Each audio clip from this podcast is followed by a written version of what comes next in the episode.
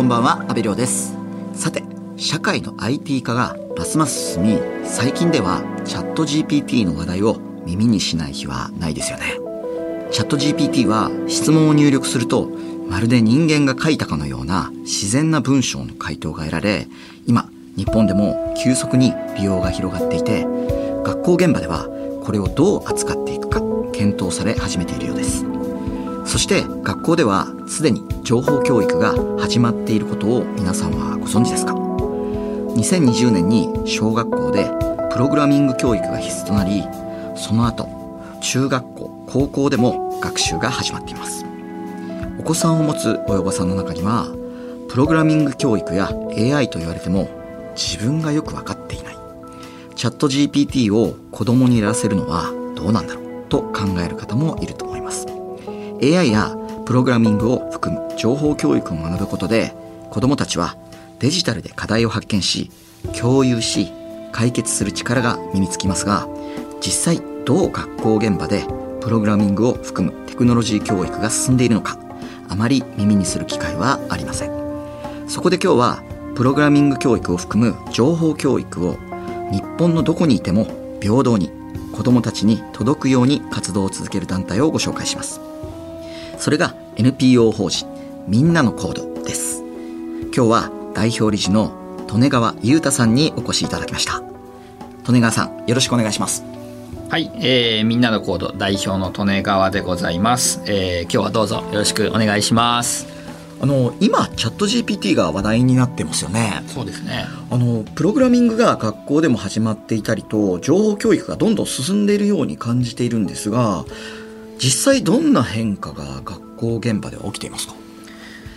そうですね。あの、プログラミングがあの2020年から、えー、小学校でも必修化というふうになりましたし、えー、中学校でも翌年ですね、学習指導というのが新しくなって、まあ、えー、ネットワークとか、えー、そういうのも含めたプログラミングをやるようになりました。で、高校でもですね、去年度から、えー、情報1っていう新しい教科、科目に再編されまして、高校生であればですね、基本的にみんなプログラミングとかを含めて勉強するという形に変わってきています。で、もう一個大きいのがですね、そのギガスクール構想って言いまして、小学生、中学生がですね、一人一台の端末とクラウドにつながるネットワーク環境、これによってですね、まあ、プログラミングだけでないんですけれども、えー、国語算数理科社会でもですね、ちゃんとこう、デバイスを使った学習というのが今どんどん広まってきているところでございます。あの学校の中で取り扱っていくにあたりどういった問題があるんですか？まあ、これだけでですねもう番組1本分ぐらい喋れるぐらい大変なところいろいろあるんですけれどもやっぱりその先生方としては特にこれまでそのコロナ禍でまあ普通に学校やるのも大変だった中でデバイスが来た。これをどうしよう。どういうお約束でやっていくのがいいんだろうかみたいなことを悩んでらっしゃいましたし、まあ、ことプログラミングについては多くの先生がですねやったことないのにどうしようと、いうところにやっぱり不安感を、覚えていました。また先生方忙しいのでじゃあやろうと言ってもその研修受ける機会もなかなかなかったりというところでですね正直なかなか課題は山積みです。まあ、ただですね日本の学校の先生非常に真面目なので、まあ、一応授業をし始めてくれはいるかなというのが最近の私たちの調査であの見えてきまして一応スタートラインになんとか立てたかなとただちょっとそれが身についてるかちょっとまだ怪しいなというのが今の学校現場でのプログラミング教育の実情ですね。いや実際その僕なんかもあまりプログラミング詳しくないんですけど実際そういった大人がまあ特に学校の先生は突然子供にその教えなければいけないっていう状態になった時に、そもそもコンピューターって何ですか？プログラミングって何ですかって言われた時に、その利根川さんがざっくりその先生方に説明する時ってどういうふうに言うんですか？まあなんか研修でいつも言うのはなんか先生こうご自宅にコンピューターっていくつありますかってまず聞くんですよ。まあちょっとヒント出してねそのスライドにこうパソコンとタブレットとみたいなのをやると見せると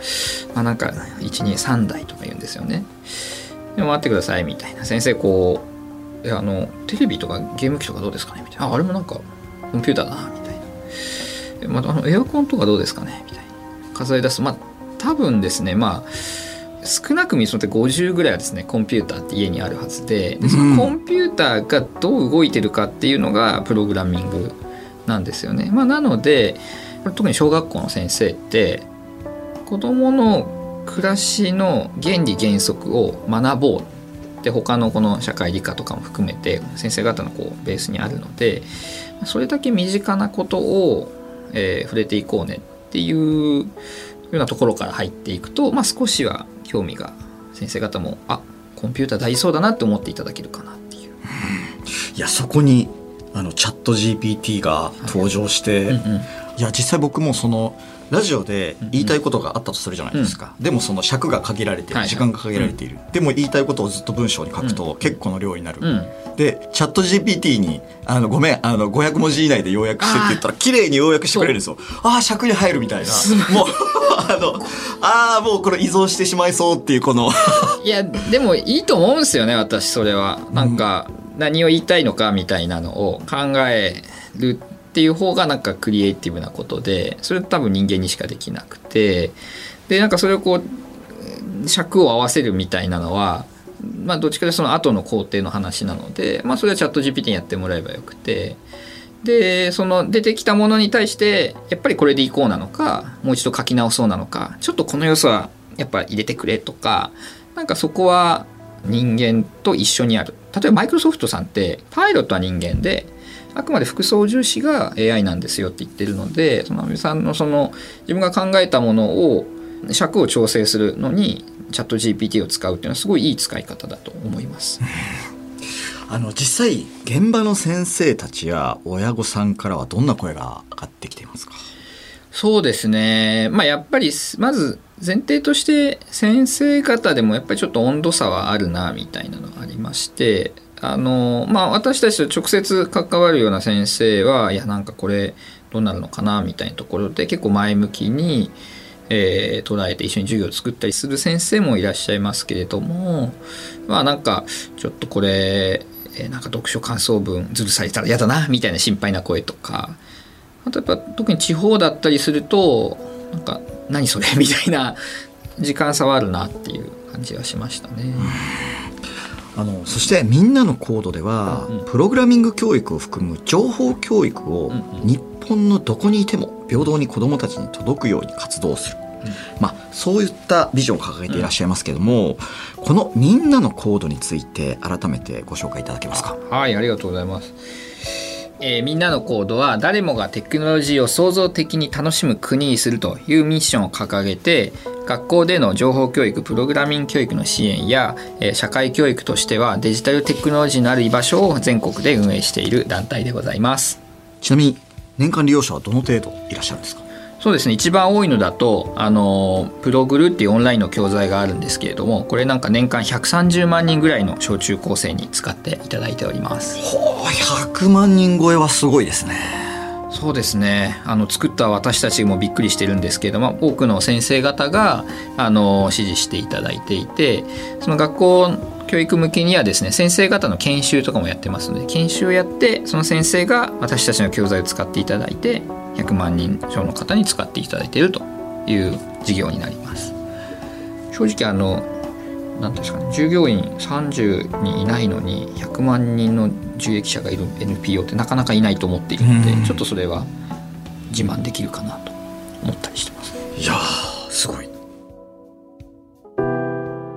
FM93 AM1242 日本放送安倍亮の NGO 世界一周。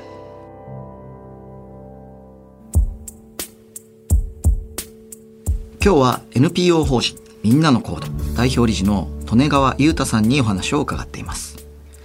今ではみんなのコードのプログラミング教材を年間130万人の小学生から高校生まで使っているそうですが小学生に向けたデジタル教材はどういった内容なんですか？そうですね。私たちあのプログルっていう教材であの小中高校生向けに、まあ、それぞれコースを提供しています。で、え高校生はあの結構 AI とかでもよく使われる Python っていうプログラミングでチャットボットって言ってですね LINE のボットとか今お店とかであると思うんですけど、まあ、あれみたいなものをですね作るのを学習するような教材になってます。で、えー、と小学校と中学校はブロックプログラミングって言ってあのスクラッチっていうのが世界的には有名だったりするんですけれども、まあ、その1文字ずつ打つんじゃなくてあらかじめこう命令の塊がプログラムの塊がブロックになっていて、まあ、それをこうレゴみたいな感じでつなげていってえー、プログラムを組むとやってます。で小学校の方だとその算数とプログラミングみたいなのを一緒に勉強するということになっててあの一番使われているのはですね多角形って言いまして算数でこう多角形図形書くじゃないですか昔だとこう定規と鉛筆と分度器とコンパスとかで書いてたと思うんですけれども、まあ、それをこうプログラムでまっすぐ進む90度曲がるまっすぐ進むみたいなやると正方形書けるよねみたいになってて、まあのまあ、全体としてま、先生方がプログラミングとかパソコンとか苦手意識を持っていたとしても教科書に載ってるものを、ま、どの子どもにも届けられるようにというコンセプトで作っております。実際その先生や親御さんからはどんな声が届いていますか？そうですね。まあやっぱりその例えばさっきの最後話した算数とかだと図形は嫌いじゃなくてもなんかこう手先が不吉祥だから図形嫌いになっちゃうみたいな子もいたりするんですよね。それと本質じゃなくてでもやっぱりこういうコンピューターでやらせるとこう図形が描けた嬉しいみたいな声はすごい作っててよかったなと思いますしあとはそうですねあの先生方も教科書に沿ってるから一人一人それぞれのペースで学習しやすいねというところであのすごく多くの先生方にご評価いただいてあの100万人の方に使っていただいているのかなというふうに思っております。あのテクノロジーを学ぶだけじゃなくて、うんうん、子どもにとって創造的な居場所としても使ってもらう子どもの居場所事業っていうのもされているということなんですけれども。はい。そうですね。あの地方で今3拠点石川県で2つと高知県で1つやってるんですけれどもまあえー、誰もがテクノロジーを使えるデジタルテクノロジーを使える居場所というのを今3箇所運営してます。でそこにはですね、まあ、今学校でこのギガスクール端末っていって1人1台のまあクロームブックとか iPad とかあるんですけれどあのサーフェスがあるんですけどそれよりも高いスペックのコンピューター。ですとか 3D プリンターとかレーザーカッターとかあと映像編集機器とかをあの置いてますでどの子も無償で使えるよっていう形にしていましてなんていうんですかね、まあ、デジタル版図書館といいますかあの誰でもがこういうのを使えるっていうのが、まあ、特に地方の子にこそ必要だろうということでやってます。でさらにあの居場所みたいな意味合いも兼ねてて結構そのその場所って10から18歳が対象なんですけど平日も1時午後1時から開けてる日があったりします。でそうすると結構その学校に通えてない子が来るんですよね。この間もあの金沢の施設行ってみたら「こんにちは」みたいな「もうここどうして来てんの?」みたいなこと聞くと「いやちょっと家だとね居心地がなんか良くなくてね」みたいな学校休んで家にいるよりはここうちの施設のメンターのお兄さんお姉さんがいるあの場所に来てパソコンやったり学校の勉強もしたりするんですけれどもしたりするというふうにやっててでそうするとだんだん自信取り戻して、まあ、中にはまた学校に行ってなんと生徒会長になっちゃった子とかもいたんですけれどもやっぱそういう何て言うんですかねちょっとそのまあなんか保健室通学とか昔あったかも、まあ、今もあるんですけれど、まあ、そういうのと同じようにちょっと学校の外にその家でも学校でもない落ち着ける場所があることによっていろんな心の面がまた整って前向きに取り組めるようになるみたいな居場所をやっております。いやーなんだろう学校じゃなくて 3D プリンターと向き合う青春っていうなんかそういう生き方もいや許される時代にもうなってるんですよね。そうですねやっぱでもそこで何かを打ち込むみたいなのはあのなんかいろいろ抱え込んで最初からはなんないですけどしばらく1年2年といると、まあ、だんだんそのいろんなこう傷ついたののリハビリ期のあと飛躍期みたいなのがあるよねって私たち見てて思っていてまあなんか自分でやりたいことが出てくるんですよね。そのコーチだと今度なんかよさこいの日にちょっとカメラここに来るカメラ好きで集まってみんなでよさこい撮りに行きたいみたいなこととか映画監督になりたいからちょっとプロの映像作家さん呼んできてワークショップやりたいとかでそれをまたなんかいろんな大会に出したりしてうまく飛躍すると4年ぐらいやるとですねあの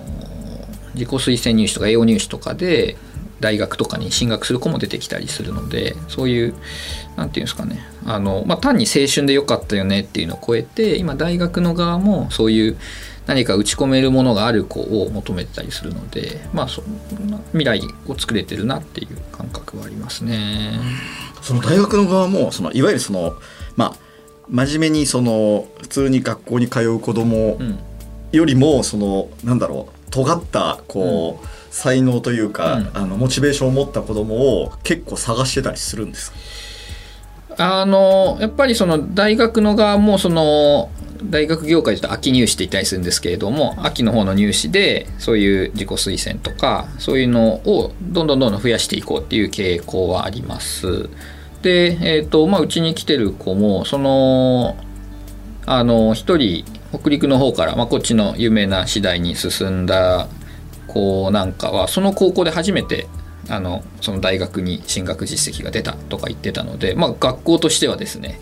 うちの学校でコツコツ勉強していなかった子の方が 進学いい進学実績が出たぞっていうので多分結構話題になったんじゃないかなと思いますね。いや面白いですね。そうですね、うん、まあ、なんでそういう意味では何て言うんですかねあの居場所とデジタルがあってキャリアにつながるんだっていうのを示していくというのを今チャレンジしているところですね。